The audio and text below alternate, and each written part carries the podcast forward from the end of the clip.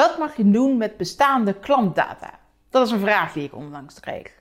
Het gaat hier natuurlijk over de AVG. Wat mag je eigenlijk doen met de persoonsgegevens die je nou eenmaal hebt liggen? Charlotte, de social media jurist van Nederland.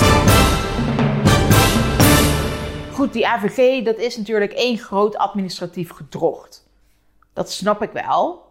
Maar de vraag die me nu gesteld werd, is eigenlijk niet anders door de AVG dan dat het daarvoor was. Het gaat er namelijk om wat je mag doen met persoonsgegevens die je nou eenmaal hebt. Nou, je verzamelt die persoonsgegevens altijd op basis van een bepaalde grondslag en met een bepaald doel.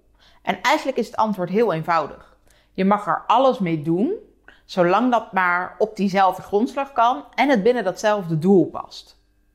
En als je nou iets op diezelfde grondslag kunt doen, maar daar toch een nieuw doel aan verbindt, wat er nog voldoende bij past, dan mag dat ook.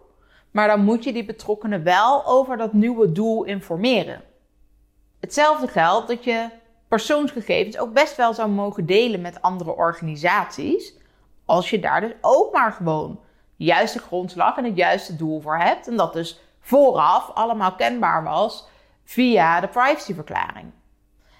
Beste werkt het natuurlijk altijd met toestemming. Zeker als je gegevens wil verkopen, dan zul je dat moeten doen op basis van toestemming. Maar geef je gegevens aan een ander door omdat je ergens samen aan een project gewerkt hebt en je zegt van nou, het is dus eigenlijk wel een gerechtvaardigd belang dat beide partijen over die gegevens beschikken, dan heb je daar niet per se extra toestemming voor nodig. Dan zou dat misschien best wel eens kunnen op basis van het gerechtvaardigd belang. Als je dan dat maar goed omschreven hebt in je privacyverklaring en de doeleinden daarbij kloppen. Kortom, wat je dus met je klantgegevens mag doen, hangt er ook een beetje vanaf op welke manier je ze hebt ontvangen en met welke grondslag en welk doel je ze hebt ontvangen. Heb je dus bijvoorbeeld een webwinkel en heb je al die klantgegevens alleen maar ontvangen om de producten te kunnen versturen, ja, dan mag je het dus niet opeens voor iets totaal anders gaan gebruiken. Want dat is dan een heel ander doel dan alleen maar het opsturen van die producten. Dus het hangt er echt vanaf hoe je aan gegevens gekomen bent, wat je daarmee mag doen en hoe je die betrokkenen vooraf geïnformeerd hebt over jouw grondslag en jouw doel.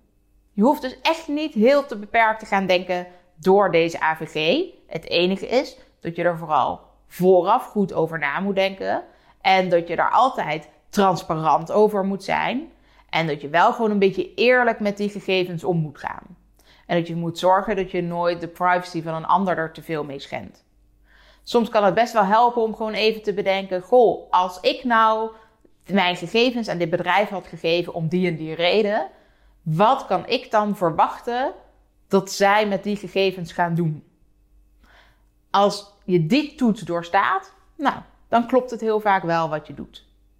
Denk je toch een soort van, nou, dan moet iemand eigenlijk veel te veel weten over zo'n bedrijf, wat voor soort bedrijf het is. Je moet eigenlijk veel te veel kennis hebben van die branche bijvoorbeeld. Nou, dan werkt het dus niet. Het moet zijn een gewone consument die dat heel eenvoudig best wel al had mogen verwachten. Zonder dat hij te veel kennis heeft over het bedrijf of over de branche. Dus is het logisch wat er met die persoonsgegevens gebeurt, dan mag het vaak wel. Wil je het echt voor een ander doeleinde gebruiken en is het alleen maar intern heel logisch omdat marketing het zo graag wil, ja, dan is dat dus niet altijd logisch voor die betrokkenen.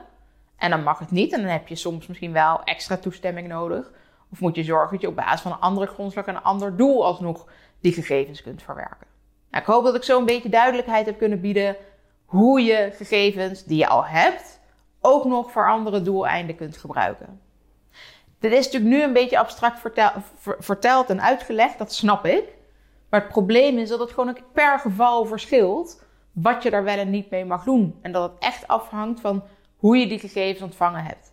Wil je weten wat jij met je bestaande gegevens kunt doen, of het idee dat je erbij hebt, of dat is toegestaan? Maak dan vooral een afspraak. Dan bespreken we jouw situatie en dan kijken we hoe we jou verder kunnen helpen.